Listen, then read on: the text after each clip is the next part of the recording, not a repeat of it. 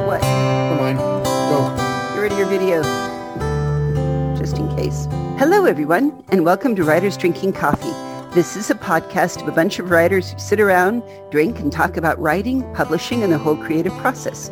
We do not censor ourselves, so consider us PG-13. Today, your hosts are John Schmidt, David Welsh, and me, Jeannie Warner.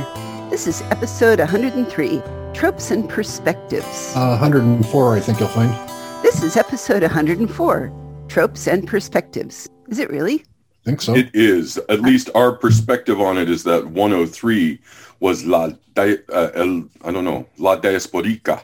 Diasporica, yes. Uh, yes. Diasporica. But that was fascinating. But tropes are cool.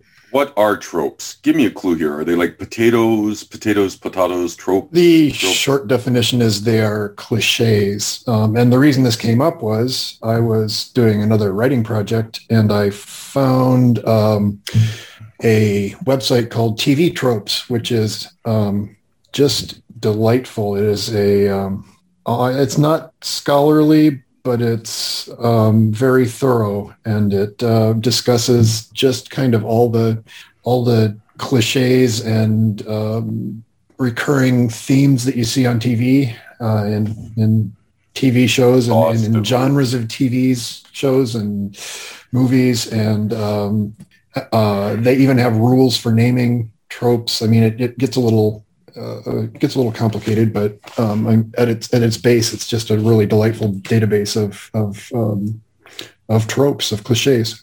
It is. I, I really loved it. Just starting to remember a different discussion we'd had in another episode of whether you use a real setting or a fake setting. For instance, Gotham City is kind of Chicago, but kind of not it was Chicago. kind of New York, wasn't it? No, no. It was kind of Philadelphia maybe, but it was never Metro City.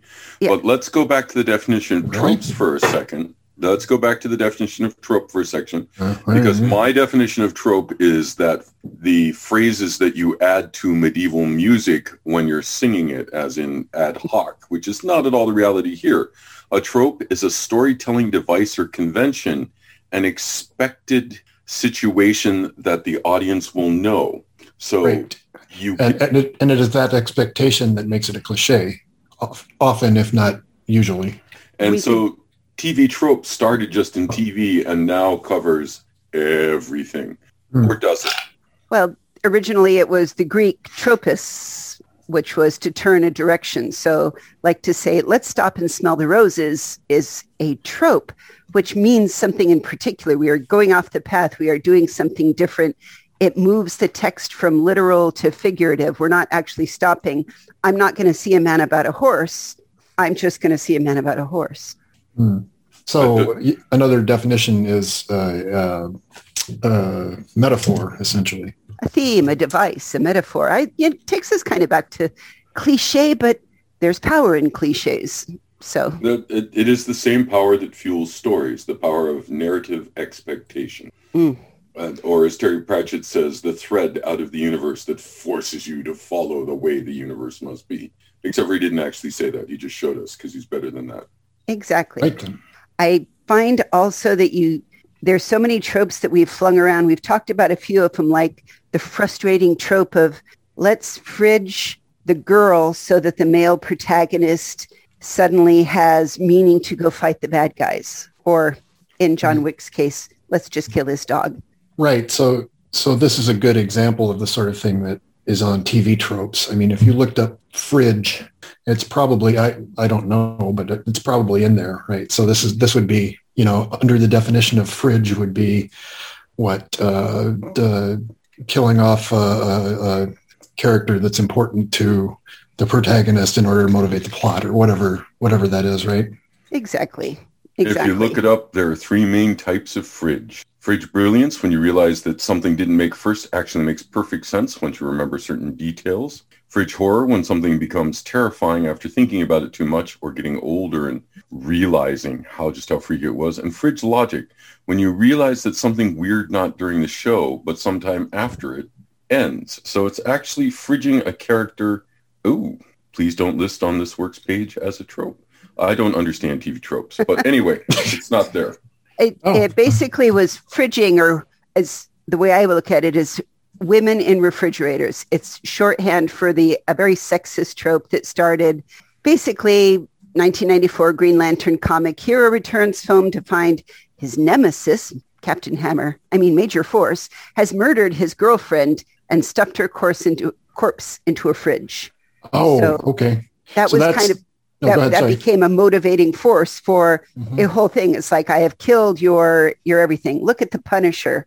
Yeah. Why did he Well, go back and start killing everybody? Well, Right. we fridged his family. Look at James Bond. Yeah. It's it's, it's almost a. I mean, that one of the things about tropes is they can become ridiculous, right? So the it's it has It- become ridiculous in the in the James Bond in the 007 franchise that uh, anybody he sleeps with winds up dead, um, except at the end of the movie, right? Yeah, So fridg- fridging was actually a term that was coined by the writer Gail Simone, who wrote about it and talked about women in refrigerators trope explained. Okay. So she has a lovely essay on the topic of like, why do we have to do that? Why do I have to, in order for you to show real human emotion and have motivation to get off your ass and go hurt bad people, I have to take your girlfriend and stuff her in a deep freeze. And it leads to two wonderful side looks. The dead man defrosting thing, as noted, which says that, well, you know, sometimes they kill heroes and, and that in, that gets the other heroes going. But yeah, you follow the comics or any of the movies and those heroes come back pretty good when, uh, but if they happen to be a female, they tend to come back damaged. And that's a, a very, very support, sort, bleh, supportable thing. This is why I loved Captain Marvel, for instance, that Brie Larson wasn't avenging anybody. She wasn't um, necessarily defending anybody in particular. She basically was standing up for herself, and that is motivation enough. So I kind of liked that about her. and Yeah. that and that's why many women saw the movie as m- much better than um, many men did because they saw that deeper motivation. Another case, I believe, I could be wrong here, was the movie Jupiter Ascending, which was a visual feast, but also the heroine is not motivated by them killing her family. She's motivated later on by the love of her family. And after she is queen of the universe or whatever she's made, I'm sorry, I'm not that, that clear on it she goes back and she scrubs toilets and everyone's like but she's a queen why should no she's partaking in part of being part of her family There's also the if you're going to be immortal and you know you're going to be immortal, why not go to that boring backyard barbecue and hang out with your mortal family that aren't going to be around for much longer? So I I think it's a good reason that we should all go and hang out in the backyard with our families more often. oh gods If you have Ray, are family you you like to hang out with. anticipating being immortal because Uh, you're not? uh, trope trope i'm going to be a lizard that's my favorite immortality from the greeks but i also Well- want to talk about uh, go, sorry go Uh, ahead I was going to say that's, you know, I am a lead character. I am the protagonist in my story. So I might die dramatically, but I cannot under any circumstances stay dead because I'm the main protagonist. So you are not only the protagonist in your story you're the queen of the universe in your story exactly. So, I mean, those it- of us with less inflated self-esteem right. be polite about it, do not quite have that, which is why I'm going to go out like the original immortal and be a lizard because man, flies rock when you're a lizard and an immortal lizard gets all the tail because he'll grow a new one and breaks off. Enough with the stupid jokes though. No, I was thinking, you know, think of how the many deaths of Buffy or the many deaths of Supernatural. Like, okay, we're going to die, but we can bring it back. And after a while, the, I feel in a lot of them, the dramatic, oh my gosh, they're dead is lessened somewhat.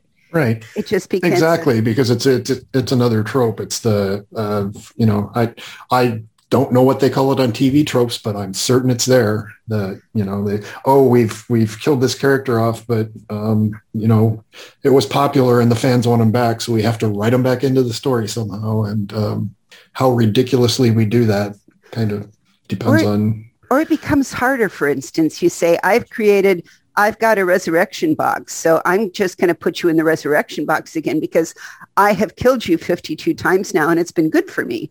And I want to do it one more time. The problem is if I haven't used the resurrection box in a few episodes and then John dies and we all stand around mourning him and I cry a little bit, some right thinking fan should be writing in and bitching and saying, what the hell happened to your resurrection box and why didn't you put John in it? Why did only Dave get the resurrection box? Because John dies at the end and we all know that. By the way, the TV trope rule is the first law of resurrection. And yeah. shout out to John dies at the end. Hey, you're a great writer. I cannot finish that book because my name is John. It's David Wong and it's magnificent. And, and I've it's full of spiders like too. And he's got another book. And oh my God, fantastic writer. We need more writers like him. I'm still not going to read any of them. Um, oh my God, great writer. Anyway. uh, you know, death. He's okay. It's complicated. I don't. I'm not there a fanboy. Are, there like, are means to undo death. Like, do we all remember that Superman decided that if he flies around the Earth, I'm sorry, the one true original Superman flies around the Earth backward enough, uh, that will reverse the spin and which, which, will somehow reverse time. Yes, rather was... than destroying the Earth and everything on it. I mean, just mm-hmm. saying, mm-hmm. because clearly he did not get physics up there in the Forest of Solitude, Fortress, no. Fortress of Solitude. Yeah. Yeah. Um, so th- that's another, um, what was I going to say? Oh, the, another point was that there are um, clusters of related tropes on TV tropes. That's kind of amusing too. There's also a, there's a, uh, at the end of each one, there's a kind of a, you know, see also section. So, um, you know, in addition to the ridiculous resurrection trope, um, you'll also get um, you know every everything related to it, like uh, um, death tropes, resurrection yeah. tropes, box tropes. If you're a cat, because that well, and, and variations on it, right? So yeah. Well, Schrodinger cat tropes. The quest to bring you back to life could be fun. I mean, if you don't just have an easy yeah. resurrection box, then I have to do something like or, I hit the end of Sabrina and they're like, she's dead. And it was very satisfying. I'm like, but what about the place that we just resurrected her aunt over and over again. Right. Why is nobody thinking about it? But that yeah. brings us to the idiot ball briefly. So. Oh, oh, you cannot be brief on the idiot ball. You must explain again the idiot ball. Uh, the Before you do that, though, that um, another um, another, another uh, an example of a, a, trope that is related but not directly to um, the the resurrection thing is um, uh, bringing the actor back instead of the instead of the character, right? So this happens a lot on soap operas, for example, where the the uh, the character dies and their their twin brother shows up or whatever. Um, yeah. So, but that would that would be you know kind of noted as a related but different trope uh, in TV tropes. apparently, it was Hank Azaria, whom, if I didn't lump enough, I would love for this, would ask the writing staff, "Who's carrying the idiot ball this week?" Which means who's acting out of character or misunderstanding something to be cleared up by asking a single reasonable question or performing a simple action that would solve everything. For everybody that has ever yelled at their book and thrown it across the room or had to turn off a TV set and walk away, this one is very big for me. Seriously. Mm-hmm. Yep. Excuse me. Did you mean to insult me such that I must declare kanly and kill you for my honor to be avenged? You know? Oh no, I'm sorry. I mispronounced. I meant blithe, not bully. yeah, the the one that springs to mind for me uh, in the idiot ball arena is the episode of Firefly where um, uh, Mal's war buddy, the young uh, guy, comes back and he's got somebody others somebody else's internal organs. Right. And Mal basically has a plan to um, to uh, um, get rid of the the guys that are chasing him and trying to kill him and harvest the organs back and, and whatnot. But he doesn't tell the kid, and it leads to a misunderstanding that basically costs the kid his life. So um, we've we've been over it a few times. I mean, there's the you are you are two different gentlemen. Let me ask you this question straight up. Mm-hmm. Do you believe that if uncounted numbers of bad guy agents are coming for you, whatever you do, don't tell your family or romantic partner about them because well, they'll just try to defend you and then they'll die. Uh-huh. As opposed um, to, wow, they're all just going to find you and kill you anyway because that'll lure you back, right? Because vengeance, because then, you know, you're John Wick again. Well, uh, is this a, a, question about how how I would write a narrative or how I would? Uh, um... uh, I'm just looking as two different opinions on the topic of it. It's like so. So, John, people are trying to kill you the first question I have is, would you go hang out with your mom? And two, would you tell your mom that, oh, by the way, there's about 30 ninjas are going to uh, drop in any time now and try to kill me? I go by the rule of A, conform to consent, and B, all of my family are badasses. So they would all get told. Because there's nothing worse than a relative forgetting to tell you, oh, yeah, the picnic's vegan. So don't yeah. bring 40 pounds of meat this time, which is never the case in my family. I'm loving the equation of people are trying to kill me with, by the way, I have a nut allergy. I'll swell up like a balloon and die. I think it's beautiful. These uh, are things you tell people. The, uh, the thing is, it, it's whether you place the responsibility because, of course, mom is going to say, well, are you wearing a warm sweater in case you have to go out to the Arctic to avoid them? And please be sure you have clean underwear on. So if they do get you, at least there's that, dear. And depends on your mom. I mean, like Jeannie, I know that your mom would want a good picture of them so she could paint their faces on things and then ask why you didn't just kill them because she has that kind of faith. Yeah, fair enough. Or she might call your aunt, but that's another story. I'm going to have to go with context is important here. Um, yeah. It, it depends. Would would informing my family endanger them further or uh, well, allow them to become prepared or I mean, it so just off. depends, right? Um, by under normal circumstances, everything else being equal, um, I would tell the authorities first. But you know, well, well let's me. assume you know. So one can argue these things endlessly, yeah, uh-huh. and we don't need to. Uh, let's assume that's called fandom. which Wow, thank you for the T-ball question. That leads me to my next thing.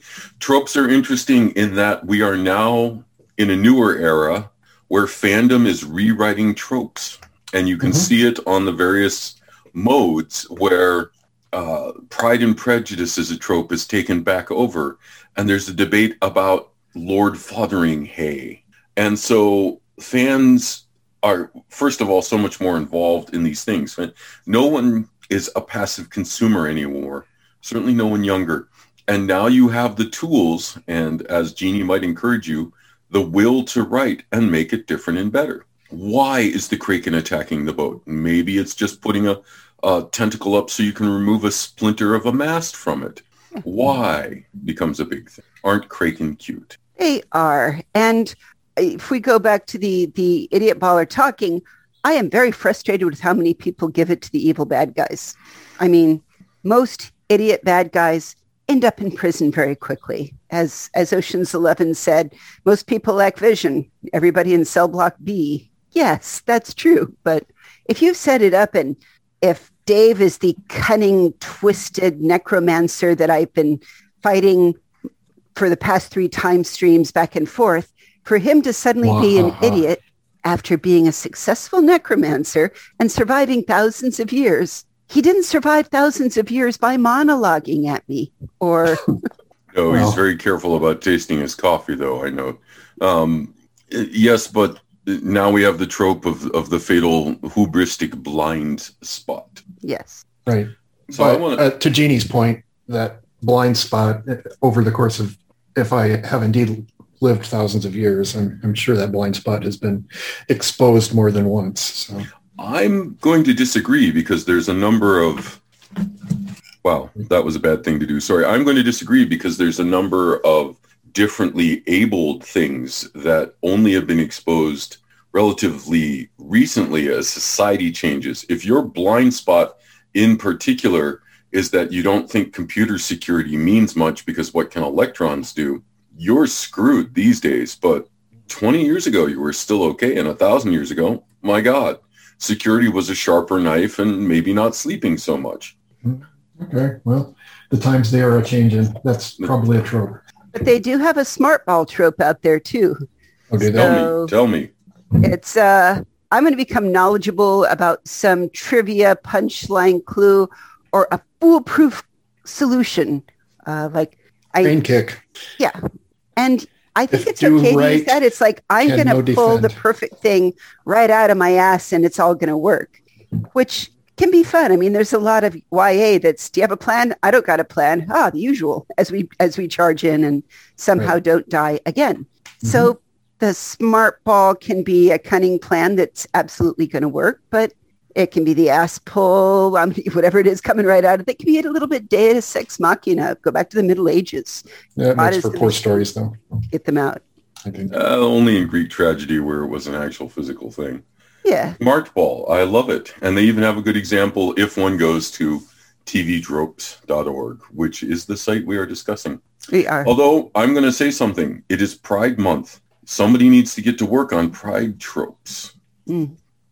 And I'm just going to leave it at that because the only trope they have is that is pride is one of the seven deadly sins. I, I would add that I think there have been many characters representing pride that have been given the snark ball.